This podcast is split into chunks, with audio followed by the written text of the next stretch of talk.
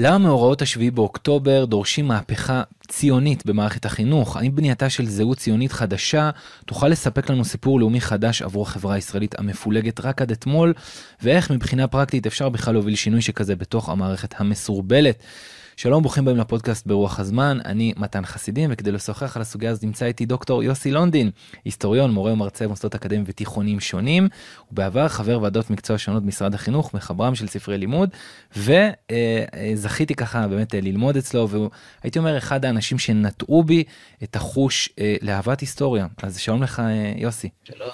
אז קודם כל נפתח עם הטייק הראשון. אה, הייתי שמח שתספר למאזינים שלנו למה לדעתך, מאורעות השביעי באוקטובר, אה, הוביל אותך למסקנה שמה שצריך לעשות עכשיו במערכת החינוך, זאת מה, מה שאתה קורא לו מהפכה ציונית חדשה.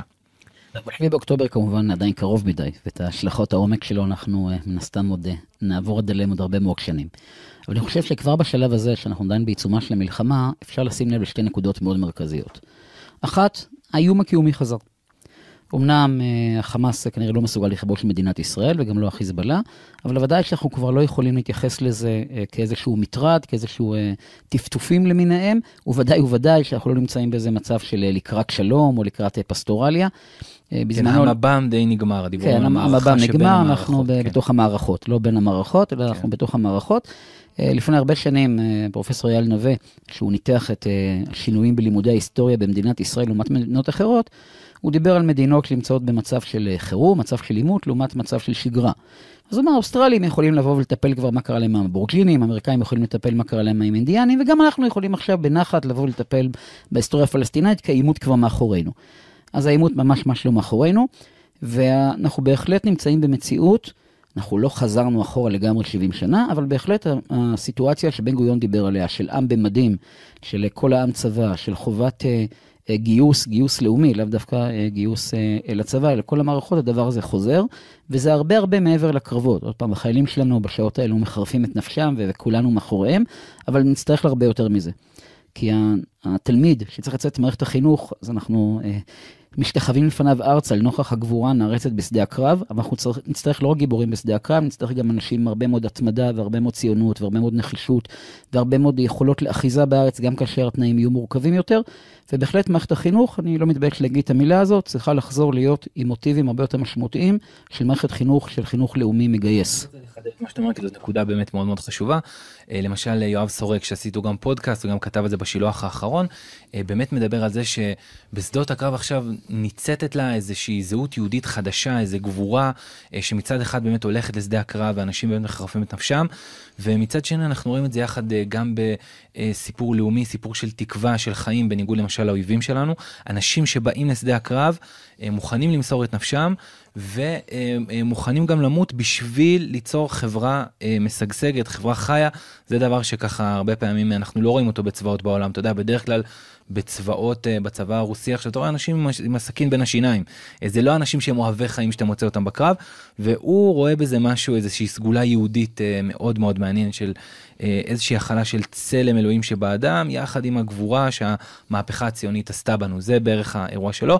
אתה אומר, כל זה כבודו במקומו מונח, אבל עם כל הכבוד, זה עדיין לא מספיק. בוא ננסח את זה בצורה אפילו טיפה בוטה.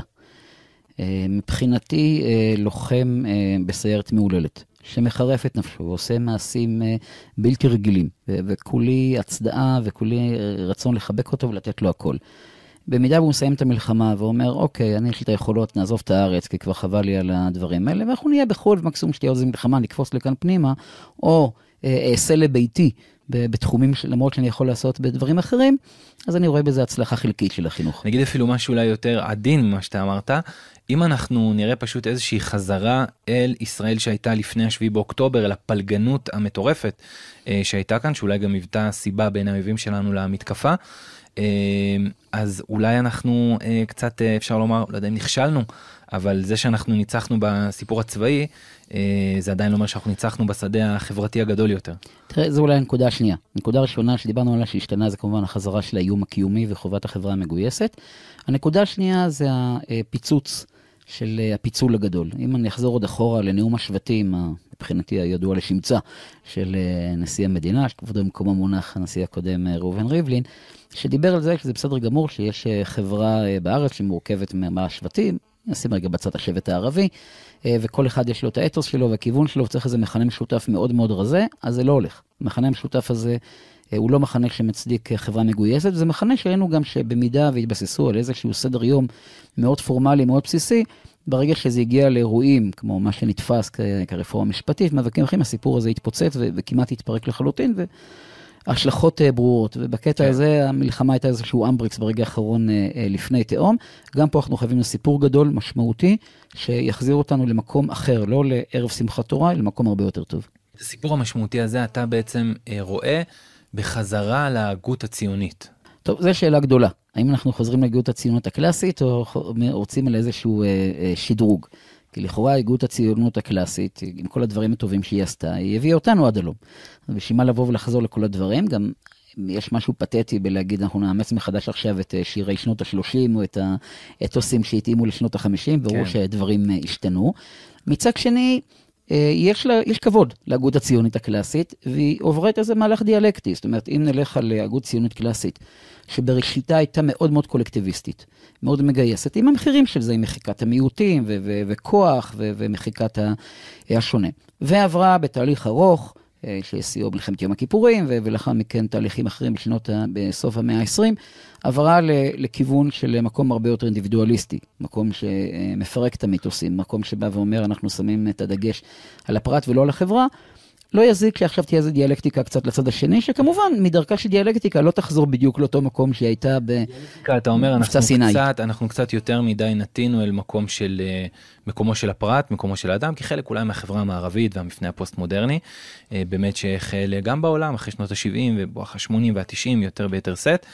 אה, אל מקום שמדגיש את האנחנו לפני האני. זה בעצם כשאתה אומר הגות ציונית, אתה לא אומר בהכרח לחזור עכשיו בתוכנית הלימודים, בהמשך אנחנו ניגע, ניגע בקווים הפרקטיים יותר, המעשיים, אה, לקרוא את א' ד' גורדון ואחד העם וברדיצ'בסקי אה, והרב קוק ואולי הוגים אחרים.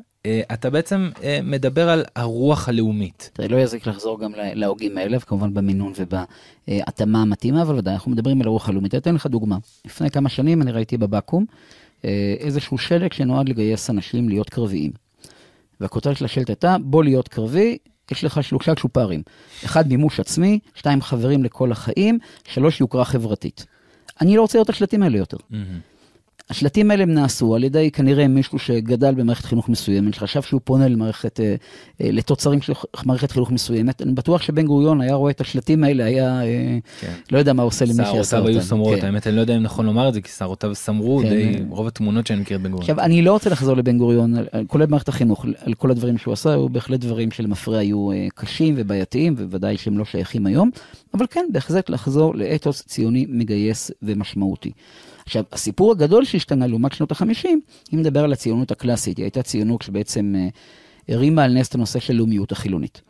אה, חלקה אפילו אנטי-דתית, אבל בוודאי ובוודאי לאומיות חילונית. עכשיו פה יש שינוי. יש פה שינוי עצום, קודם כל סוציולוגי.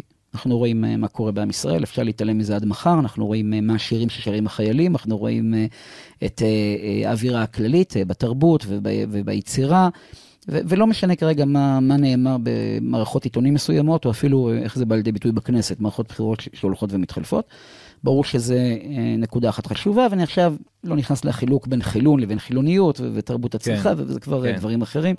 אה, יש לא מעט אנשים שאולי לא ישמרו קלה כבחמורה, אבל הרוח האימונית נמצאת בהם בצורה מאוד מאוד משמעותית. זה שינוי אחד, שברור שהוא יצטרך להיות כאן. אני חושב שהוא גם יבוא מלמטה. זאת אומרת, אה, אם ברגע שאנשים יבואו ויקשו אה, לתפיסות הבן גוריוניות הקלאסיות ויורידו משם את הסוציאליזם ויורידו משם אה, כל מיני דברים שבאמת, בוא נגיד, לא, לא נראה לי שמישהו הולך להילחם בשם שפינוזה.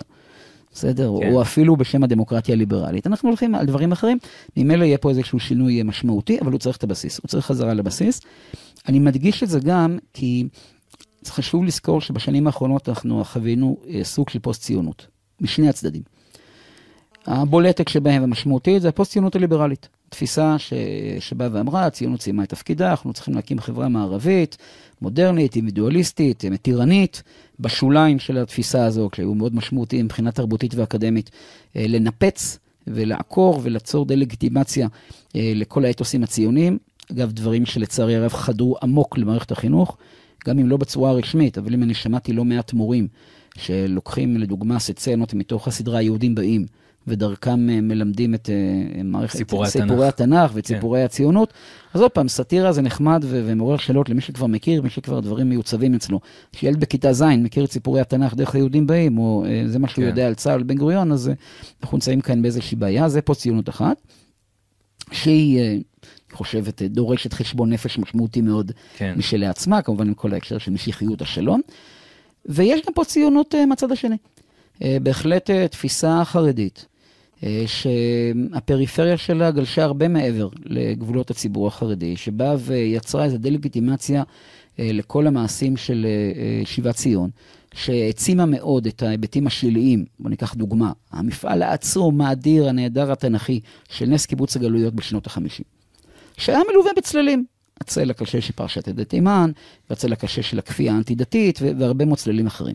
אבל יחד עם זה הוא הגשים את חזון נביאים בצורה הכי משמעותית. היום יש לצערי אוכלוסיות לא קטנות במדינת ישראל, ולא מעט סרטונים ביוטיוב, שמבחינתם אה, כל הסיפור הזה היה כפייה אנטי-דתית אכזרית שצריך לבוא ולנער אותה ולהתעלם ממנה. אני מתכוון בעיקר, הייתי אומר, לזרמים חרדים שמזוהים ש"ס נגיד יותר מהכיוון הספרדי יותר. זה יכול, זה נמצא שם, זה נמצא ב, אה, לפעמים גם בחוגים אה, יותר רחבים מזה. אה, זה כמובן גובל הרבה פעמים באיזושהי בורות, בחוסר רצון לבוא ולהבין מה קרה באמת, להבין את ההקשרים. אנחנו צריכים לבוא ולחזור בסופו של דבר לעיקר. העיקר זה שהתנועה הציונית, זה היה מאמץ עילאי של עם ישראל, אפשר להגיד כבר 150 השנים האחרונות, לבוא ולשוב לארץ ישראל ולקומם בה מחדש את הריבונות היהודית, ואחרי הקמתה לבוא ולהעצים אותה ולהגדיל אותה. עכשיו, בדבר הזה נעשו טעויות, עושים טעויות ויעשו טעויות, אין, אה, אה, אין ספק. אבל לבוא ולזכור את העיקר, לבוא ולזכור את הדגל שנמצא בראש ההר, שהוא זה שבא ומחייב, ואליו צריכים לבוא ולהסתכל ולא לברוח ממנו. וברחנו ממנו קצת בשנים האחרונות. אתה רואה, גם, אתה רואה גם כיוונים אה, חרדים כאלה שגלשו אל תוך מקומות בתוך הציונות הדתית? שמשפיעים על איך שאנחנו רואים בעצם את הסיפור הציוני? אנחנו לא ניכנס עכשיו לסוציולוגיה של הציונות הדתית, נכון, הציונות הדתית, ההגדרה שלה, כן, פעם יצא פרסום הציונות הדתית שנקרא דתי סימן שאלה, לאומי סימן קריאה. ההיבט הלאומי בציונות הדתית חזק אולי יותר מכל דבר אחר, ככה מזה אני לא חושש. אבל כן, ראובן גפני פעם כתב אה, מאמר מעניין על ההיסטוריונים החדשים של הציונות הדתית. שמתוך העוינות הגדולה והסלידה הגדולה מהשמאל העכשווי, אז גם אה, אה, יצרו איזו דה-לגיטימציה לשמאל הקלאסי, שהקים את המדינה, זה גם משהו שהוא לא בריא במיוחד. לזכותם של החילונים בהקמת המדינה. כן, כן בעצם מי שהקים את המדינה. מהפכה הציונית, מה שהיה גלום בה והמרד שלה בדת, שאין מה לעשות, הוא חלק, אה, נדבך מרכזי, גם נכון. אם לצידו יש באמת סיפור משיחי שמלווה אותו, משיחי יהודי, אבל הוא נדבך מרכזי בתוך ההצלחה של התנועה הציונית והשיבה שלה אל ההיסטוריה. את התנועה הציונית הובילו במידה רבה מאוד כוחות חילונים, אולי אפילו כוחות אנטי-דתיים, שעשו את זה, הקדוש ברוך הוא גלגל את זה בצורה שהם עשו את זה ועשו הרבה מאוד דברים טובים, עשו גם הרבה טעויות. לבוא וליצור דה-לגיטימציה, בסופו של דבר, דבר, דבר זה בא ומערער את כל המערכת, כל את המערכת העכשווית. ואני חושב שיש לנו עכשיו פה איזושהי הזדמנות לבוא ולחזור לדברים, לבוא ולחזור לשורשים.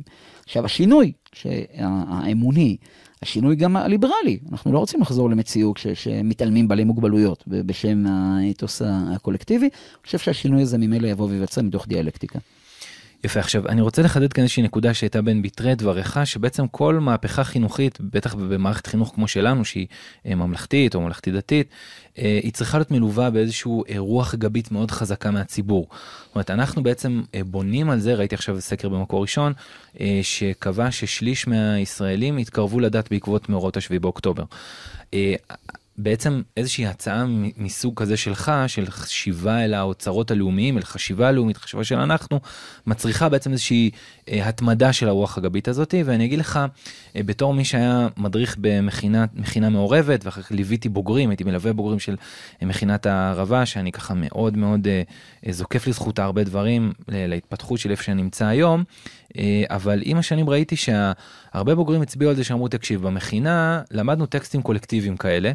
באמת א' ד' גורדון, ואגב גם הרב קוק, חבר'ה חילונים שהיו לומדים הרבה, ודברים באמת מרוממים מהשנים הראשונות של קום המדינה. ואז היינו, סיימנו את המכינה, הגענו לצבא, והסתירה הזאת של מפגש עם חברה מאוד מאוד אינדיבידואליסטית, בעיקר באזורים היותר חילוניים של החברה הישראלית, בעצם יצרה אצלנו איזשהו שבר, וזה מה שגרם להרבה חבר'ה, מה שנקרא אולי פוסט ציונות ברמה הקיומית, כן? זה אולי תהיה נקודת, אה, נקודת אה, אה, אתגר שאתה צריך להתייחס אליה. תראה, מערכת החינוך היא לא הגורם היחיד שמעצב את החברה הישראלית.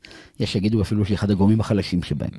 מצד שני, אני לא מזלזל בה. ילד נמצא 12 שנה במערכת החינוך, לומד, לא לומד, מבריז, לא מבריז, בסופו של דבר רוב השעות שלו, רוב השעות העירוק שלו, הוא נמצא במערכת החינוך, הוא נבחן, סוגיה של שאלת הבחינות, הוא נבחן על אה, חומרים שמערכת החינוך מלמדת אותו, וגם אם הוא אה, אה, קולט ופולט את זה אחר כך, בסופו של דבר משהו בא ונשאר. אבל ברור שזה לא לגמרי לבד, ברור שזה חלק גם מתקשורת ומתרבות ומאורות מעצבים וכולי. אני גם כרגע שם בצד את סיפור המכינות. אני לא חושב שהמכינות, או ה... בציבור הדתי, הישיבות למיניהם, הם צריכים להיות תחליף למערכת החינוך הפורמלית. הם בגיל אחר, בהקשרים אחרים, גם האוכלוסייה שמגיעה להם אוכלוסייה מצומצמת יותר. וגם שאלת הסתירה, זו שאלה שכל אחד מאיתנו מתמודד עם הקיום שלה. אנחנו, ברור שאנחנו לומדים דברים ו- ובונים את עצמנו דברים, ואז מגיעים אל המציאות ונכנסים לאיזושהי סתירה, והחוכמה הגדולה איך להקים חוסן אה, משמעותי שיבוא ויחזיק. אני מאמין שבסופו של דבר, מה שיש לנו פה בבק, מאחורה, שנכנס אלינו, כן? כולנו הרי זוכרים את המורה ש, שנתן איזשהו אה, אה, סיפור, או איזושהי דוגמה, או איזושהי שיחה, שהיא בסופו של דבר באה וצצה באיזשהו מקרים של, אה, של משבר, או מקרים של, של התלבטות. אני לא צריך את uh, התלמידים שידקלמו לי בעל פה את כל הוגי הציונות, ולא צריך בעל פה את הרשימה של כל מערכות ישראל.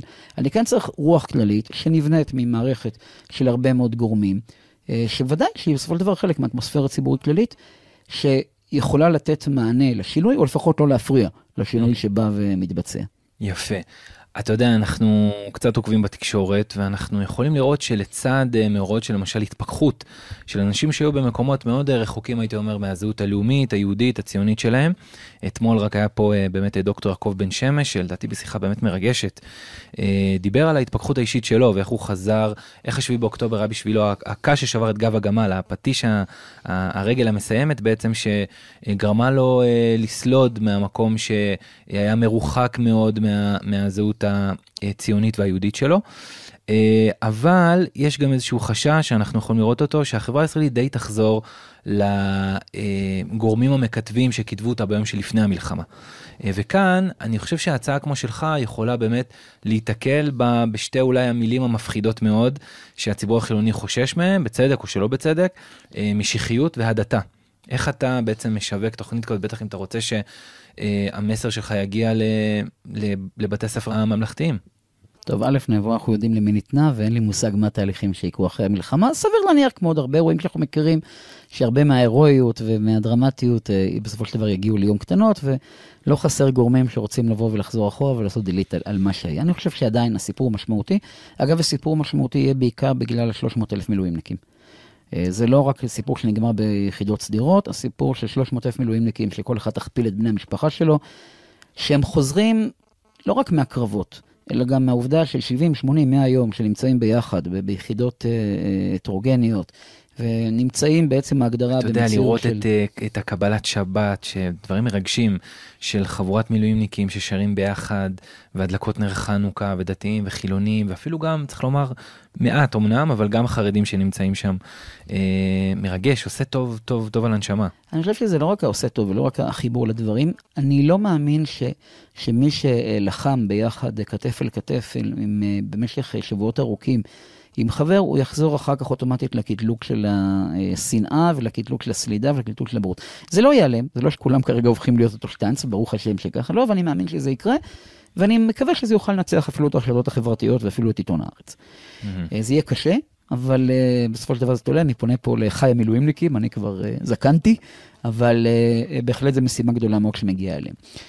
לגבי האתגר שעומד בפני החינוך הממלכתי, א', בהרבה מקומות כשאני מגיע אומרים לי, אתה מדבר דברים מצוינים, חבל שיש לך כיפה על הראש. זה יהיה הרבה יותר, אה, כן. אה, יהיה הרבה יותר יעיל אם באמת הדברים האלה יבואו ויגידו אה, אנשים שמגיעים מתוך העולמות האלה. אגב, אני אתן לך אולי עצה, אני מכיר מרואיין שאמר לי לאחרונה, בתחום של אסלאם, שכל פעם שהוא בא להתראיין בממסד אקדמי הוא מוריד את הכיפה בכניסה. זאת אומרת, זה, זה מה שהוא עושה. אני מתויג מדי, זה בעיה. אבל, אה, אגב, זה גם אומר משהו על... איך באים קסקט, פתאום אתה בא עם כן, קסקט. כן, איך בנויה החברה הישראלית. יש כן. פתרונות אחרים, אפשר גם בתור כיפה להתחיל להגיד כל מיני דברים, ואז בכלל אתה אה, מומר, אז אה, עוד יותר טוב. יש כאלה שגם עושים את השיטה הזאת, אבל אני, צר לי, לא, לא נמצא בדיוק במקומות האלה. אני חושב שהגיע הזמן להפסיק לפחד.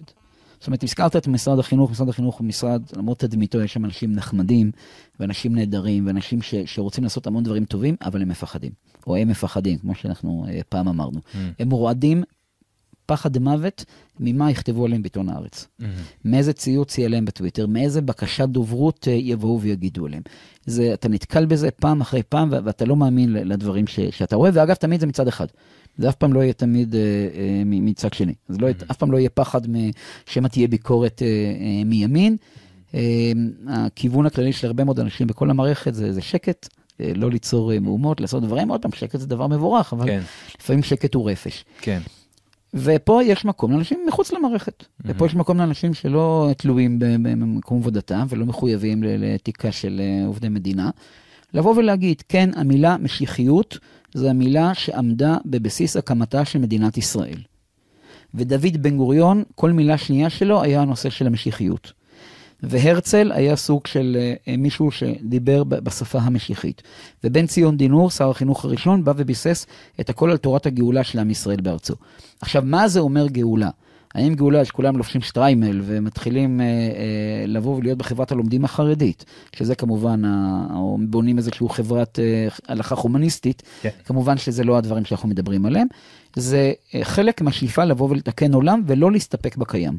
כן. והדבר הזה הוא מניע את כל העולם, הדבר הזה הוא מניע את, אה, אה, את עם ישראל, ואין שום סיבה להפסיק ולהירתע ממנו ולפחד ממנו כל הזמן. כן, אתמול מישהו שלח לי איזשהו סרטון של, אה, חושב, קרוב לאלף לוחמים שדתיים ושאינם דתיים, ששרים אה, אה, אני מאמין, הדבר הזה כבר נמצא בשטח. צריך להפסיק לפחד מזה גם בצמרת. כנ"ל לגבי הסיפור של הדתה. אומרים על הדתה. מה זה הדתה? שהילד יבוא וילמד על, אה, אני יודע מה, על, על אה, מה משמעות החגים, או על אה, משמעות של הדברים הכי בסיסיים בתנ"ך. עוד פעם, אף אחד לא מחייב אף אחד, ואם יש מורים שעושים את זה, אז כמובן טעות גדולה. לבוא ולהגיד לילד, מישהו היה בתאונת דרכים כי הוא חילל שבת, או תחזור הביתה ותכריח את, את האבא ללבוש ציצית. אף אחד לא מדבר על זה, ואם מישהו עושה דבר כזה, אז כדאי שיצא מהמערכת. כן. תבוא ותכיר. העובדה שבשנים האחרונות, חלק מקברניטי המערכת, יצרו סוג של כפייה אנטי-דתית, של חינוך הממלכתי שברובו הגדול בכלל מסורתי. וזו סוגיה גדולה שעוסקים בה בזמן האחרון. לבוא ולמנוע מהילדים את הדברים הכי בסיסיים, ולבוא וליצור דה-לגיטימציה אה, אה, גם לדברים שקיימים, אני חושב שזה סוג של פשע דמוקרטי, לא רק פשע לאומי ודתי, וזה יתוקן כתוצאה מזעקה מתוך המערכת. זאת אומרת, אם יהיו הורים ומורים מהשטח, שיביאו ויגידו, אנחנו לא מוכנים לנטרל לסיפור הזה, אנחנו לא מוכנים שהכל יהיה רק באווירת peace and love, תוך כמובן התעלמות גם מההיבטים הלאומיים למיניהם, ואנחנו רוצים שהילדים ידעו תנ"ך וידעו מסורת. וידעו את, אה, גם את, ההיסטוריה של עם ישראל, אני חושב שהדבר הזה בהחלט יוכל למצוא אוזן קשבת. אולי צריך באמת להגיד פה את האמת, מתי שהוא הסיפור הזה של אה, לבנות דמוקרטיה ליברלית במרכז המזרח התיכון, שיש לה עבר יהודי מפואר, ופשוט להתעלם מכל האוצרות היהודיים, אה, זה דבר שהוא נידון מראש לכישלון. זאת אומרת, אי אפשר להתעלם מכל האוצר היהודי. שנמצא לנו ב-DNA הקולקטיבי שלנו. מתישהו זה חייב לקבל משמעות. אני, כמו שאתה אומר, אני לא חושב שזה צריך לבוא בכפייה. אבל אני חושב שגם אנשים מהמחנה החילוני והליברלי ששומעים אותנו עכשיו, חייבים להבין שאי אפשר פשוט להמשיך ככה, זאת אומרת אי אפשר להיות חברה ללא דבק מאחד, והדבק הזה אין מה לעשות, בסוף הוא יהודי. זאת אומרת, כן בנקודה הזאת צריך לקבל איזושהי, אה, איזושהי הכרעה, הזכרת מקודם את אה, נאום השבטים, היה לי פודקאסט עם אה, מורי ורבי נתנאל אלינסון, ממש בימים של הרפורמה המשפטית. ואני זוכר איך ככה היה איזשהו חשש, לא חשש מובן לחלוטין, אבל, אבל לומר שהסיפור הישראלי והיהודי הוא, הוא חד הוא, כן, חד אמרת, ואנחנו חייבים ללכת בכיוון כזה פשוט כי אין ברירה. רק בסוגריים אתה דיברת על משיחיות ו... יש שני גויים שאני מצאתי שדיברו על אה, משיחיות אולי בצורה באמת הכי יפה והנה יש כאן איזושהי התבוננות מהצד אתה יודע זה אני לא קורא מתוך אורות לרב קוק או איזשהו הוגה ציוני דתי אחר.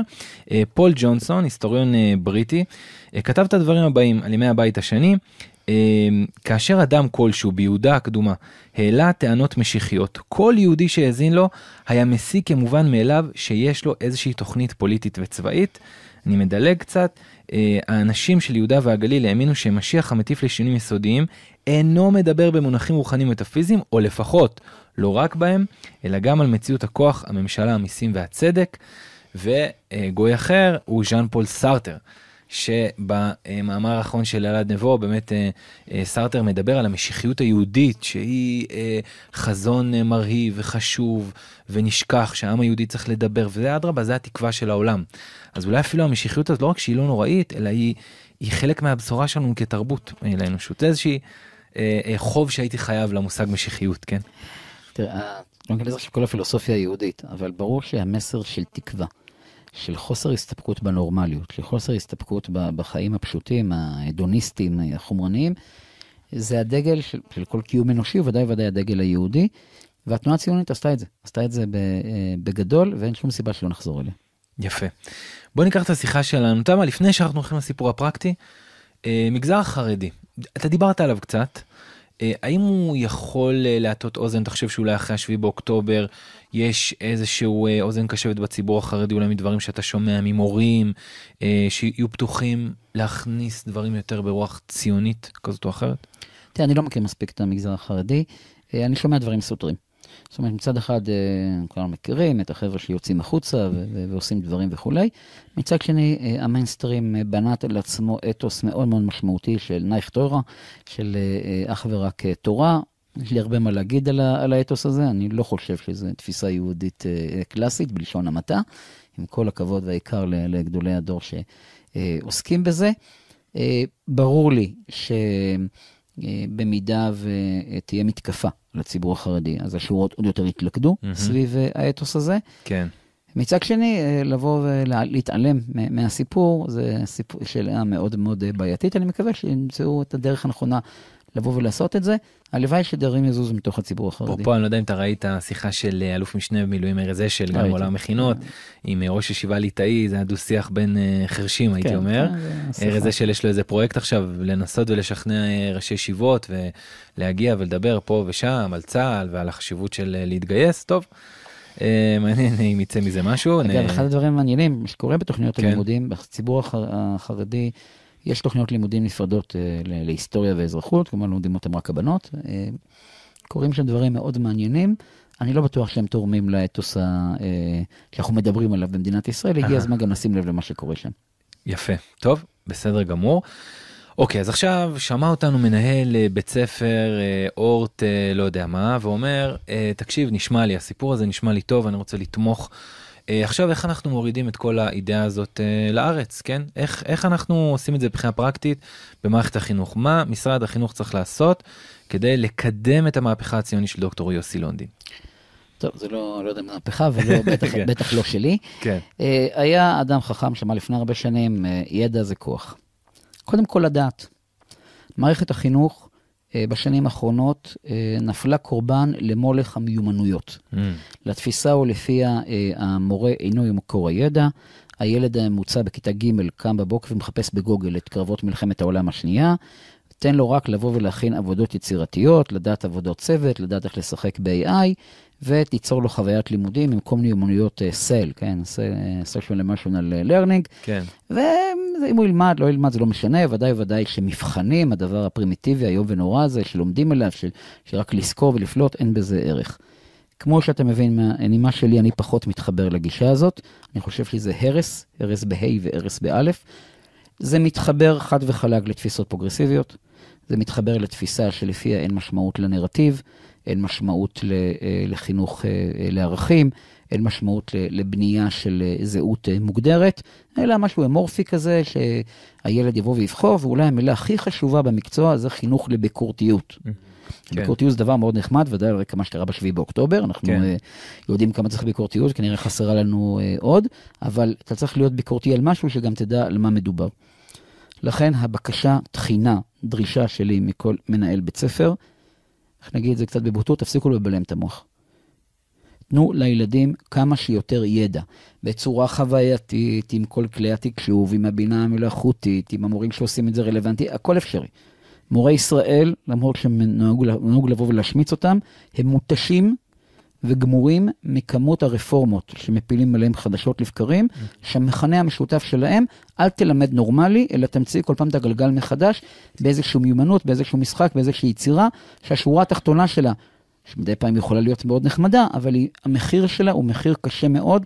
לצורך העניין, פעם בדקתי את זה, תוכנית הלימודים בהיסטוריה, בשנים האחרונות ירד 50% מהחומר. עכשיו, התוצר של זה מביא לזה שאני יכול להיות, לדעת uh, סיפורים מאוד מאוד יפים, ולדעת לעשות uh, בובות פלסטלינה ולעשות מפימו הדגמה של קיבוץ גלויות, וזה גם מאוד מאוד טוב ליחסי הציבור, והמנהל עושה ערב הורים, ו- ושר חינוך יכול לעשות מסיבת עיתונאים, אבל אז אני מגיע לקורס מ"פים, ומעביר שיחה ושואל מי שמע על תל חי, ואף אחד לא מכיר. וואו. עכשיו, אתה יכול לבוא ולהגיד שהחבר'ה האלה נלחמו יותר מטרומפלדור, גם בלי לשמוע על, אה, על תל חי, אבל כן. יש פה בעיה, יש פה בעיה כן. של בסיס שאתה כן. צריך לבוא ולהקים. אני אגיד לך משהו, זה גם לא רק בשביל המורים, זה גם בשביל התלמידים, זה פשוט משעמם.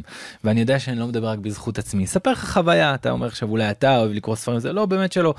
אה, במכללה אחת שלמדתי, שם הוצאתי את התעודת ההוראה שלי, לא אורות ישראל, מכללה אחרת. אה, בגלגול הבא אולי זה באורות ישראל. אבל היו, היה לנו שני שיעורי היסטוריה, אחד אחרי השני.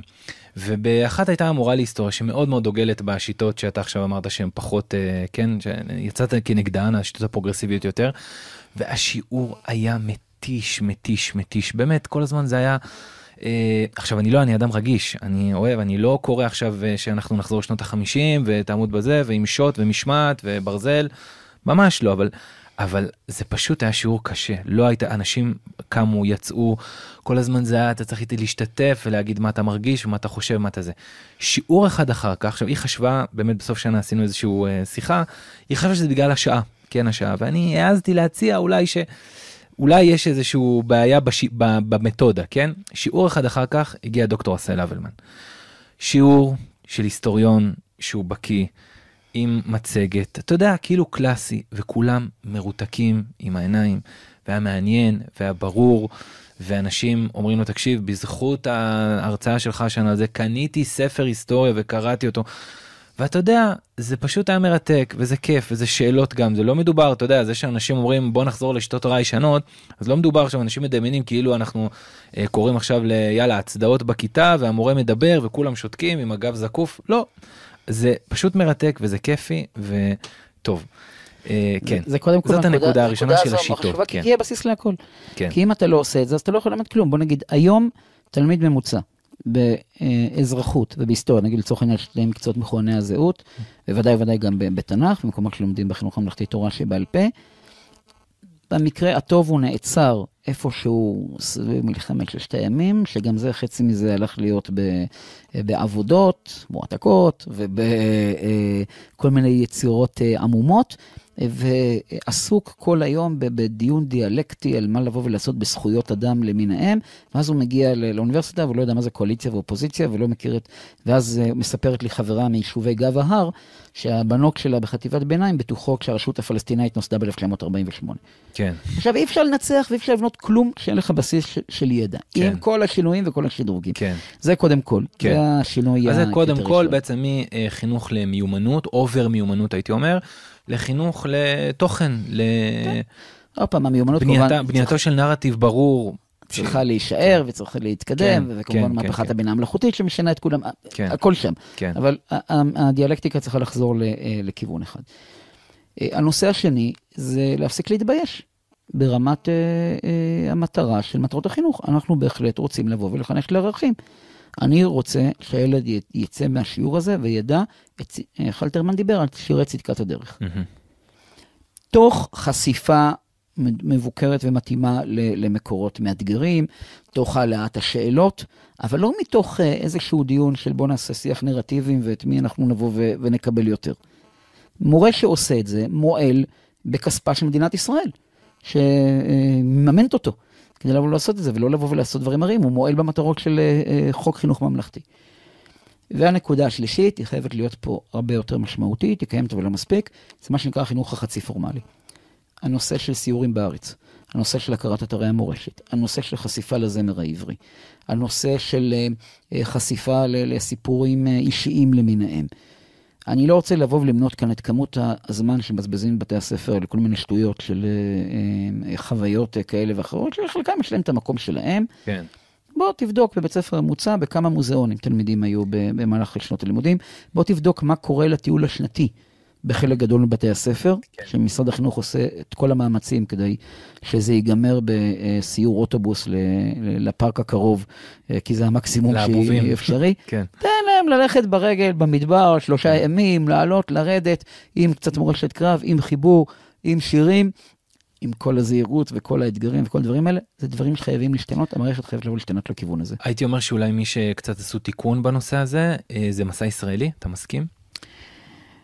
תראה, מסע ישראלי בעצם נולד כמענה או חלופה למסע לפולין. שזו שיחה אחרת על כן. שאלת כן. המסע לפולין. מסע ישראלי, ודאי שהם עושים הרבה מאוד דברים טובים והולכים לשם, אבל מסע ישראלי זה חוויה חד פעמית שנעשית בדרך כלל בסוף אה, כיתת י"א או כיתות י"ב. אני מדבר על מהלך שצריך להיות בכיתה א'. Mm-hmm. עם כל הכבוד לחוויות, ואני בעצמי מוביל כל מיני מסעות ישראלים, mm-hmm. המסעות הישראלים הם נותנים איזשהו סיכום, נותנים איזשהו מימד נוסף, אנחנו צריכים איזו עבודה שיטתית, mm-hmm. שהיא צריכה להיות מובנית בתוך המערכת, וזה לא מסובך מדי, גם מבחינת משאבים וגם מבחינת היכולות לבוא ולעשות את זה, רק צריך לבוא ולרצות ולשים את המטרה. אני חושב שיש אוזן קשבת להיתכנות של משהו כזה, אנחנו יכולים לדבר על תוכניות ורצון, ולמשל, סתם, הרב דן בארי היה פה. ודיברנו גם על מחשבות שלו בעצם לשינוי של אה, הכנסת לימודי הומניסטיקה לסילבוס של התלמיד הישראלי, והוא אמר, תראה, ממשרד החינוך לא תצמח ישועה, צריך להגיע מההורים, ההורים אה, אולי עשו חוגי צהריים כאלה, אני התייאשתי. תראה, האנשים שאני מכיר במשרד החינוך, בסופו של דבר זה אנשים טובים. אנשים ציוניים, אנשים ערכיים, אנשים מסורים לעבודתם, ואנשים שפועלים בסבך לחצים בלתי אפשרי. Mm-hmm. לחצים אה, אה, בירוקרטיים ולחצים כלכליים ולחצים תקשורתיים, ועוד פעם לחצים תקשורתיים ועוד פעם לחצים תקשורתיים ועוד פעם לחצים... דיברנו על הפחד בעצם שהם, שיכתבו עליהם כתבה לא מחמיאה בארץ, כן. וגם בסופו של דבר, גם אנחנו יכולים לבוא לדבר פה, בסופו של דבר כל עניין של התפיסה המערכתית וכל החלטה שהיא מחייבת לשניים וחצי מיליון תלמידים, זה, זה משהו שכמובן דורש הרבה מאוד חשיבה. אני חושב שככלל המערכת, וודאי וודאי היום, לא 7 באוקטובר, היא בהחלט בשלה לעשות דברים שלא הייתה מוכנה לעשות לפני ה-7 באוקטובר. זה תלוי מאוד בלחץ ציבורי. לחץ ציבורי שלא יהיה רומס, לא יגיד אה, אה, להרוס את הכל ואתמול כלום, מחר, מחר הכל. יחס שעובד בשיטה של אבולוציה ולא של רבולוציה. יחס שאומר, אנחנו, יש הרבה מאוד דברים טובים, בואו נחזור לאיזשהו אה, מינון. אני אתן פה עוד קריאה למי ששומע אותנו. אחד המוסדות אה, שמעלים חיוך אצל הרבה מאוד אנשים, החל מהורים לילדים בגני ילדים וכאלה, בהורים לתיכון, זה ועד הורים. עכשיו, ועד הורים, בדרך כלל הסטיגמה אומרת שהולכים לזה איזה שני הורים משועממים, שמשגעים את כולם. יותר מדי אכפת להם. יותר מדי אכפת להם. מהקישוטים בכיתה, אז... ואתה יודע, הם משקיעים בזה 4-5 שעות בשבוע. אז קיצור. במקרה הטוב, אז הם עסוקים בלקנות מתנה לגננת, במקרה הפחות טוב, גם מנסים לקבוע לגננת תוכנית הלימודים. כן. בכל מיני הזדמנויות שאני לא אפרט אותן כרגע, נוכחתי בשנים האחרונות בכוח שיש לארגוני ההורים. מגיעים שם אנשים, יכולים להיות נחמדים מאוד ובלי שום קשר ושום הכשרה ושום זו אידיאולוגי, סתם זה שהצביע בכיתה, ומשגעים את המערכת. ומשגעים את המערכת בדרך כלל לכיוון של uh, טובת התלמידים, בצורה כפי שהם מפרשים אותה, שבדרך כלל זה יהיה פחות uh, לחצים ויותר זכויות ושיח הזכויות וכולי, וגם יש בהחלט התארגנויות של הפורום החילוני, כל מיני גופים אחרים שמארגנים אנשים שיבואו ויהיו בוועדי ההורים, לכאורה הצבעה סתמית באיזשהו גן ילדים, אבל בסופו של דבר זה יוצר פה איזשהו כוח. ויש להם מאמץ סטטוטורי מסוים, ויש להם אוזן קשבת מסוים במשרד החינוך, לשמחתי לא תמיד לכל השטויות, אבל לחלק מהדברים. וזה בהחלט כוח שצריך להיות משמעותי. אתם הורים לילד בבית ספר או בגן או במסגרת אה, ממלכתית, ואתם בעלי זהות מסורתית, ואתם בעלי זהות לאומית, ואתם לא רוצים שיכניסו לבית ספר שלכם כל מיני תוכניות, או שאתם רוצים שיבואו וכן ייתנו דגשים אחרים, תפתחו את הפה. זה לא יעזור רק הפודקאסט הזה, וזה לא יעזור אפילו הרצון של שר החינוך או של המנכ"ל שלו. בסופו של דבר צריך להיות לחץ משולב, לחץ תקשורתי, לחץ של אה, ההורים, לחץ של אנשי אקדמיה, והמערכת תוכל לבוא ולזוז, כי הבסיס קיים והרצון קיים. אז עם הבסיס קיים והרצון קיים והפודקאסט אנחנו מקווים שהוא קצת יעזור. אה, דוקטור יוסי לונדין, תודה רבה על שיחה מרתקת. תודה רבה, כמו כל דבר. אין אה, לא עליך מלאכה לגמור ולא אתה בן חורים להיבטל ממנה. תודה רבה. תודה.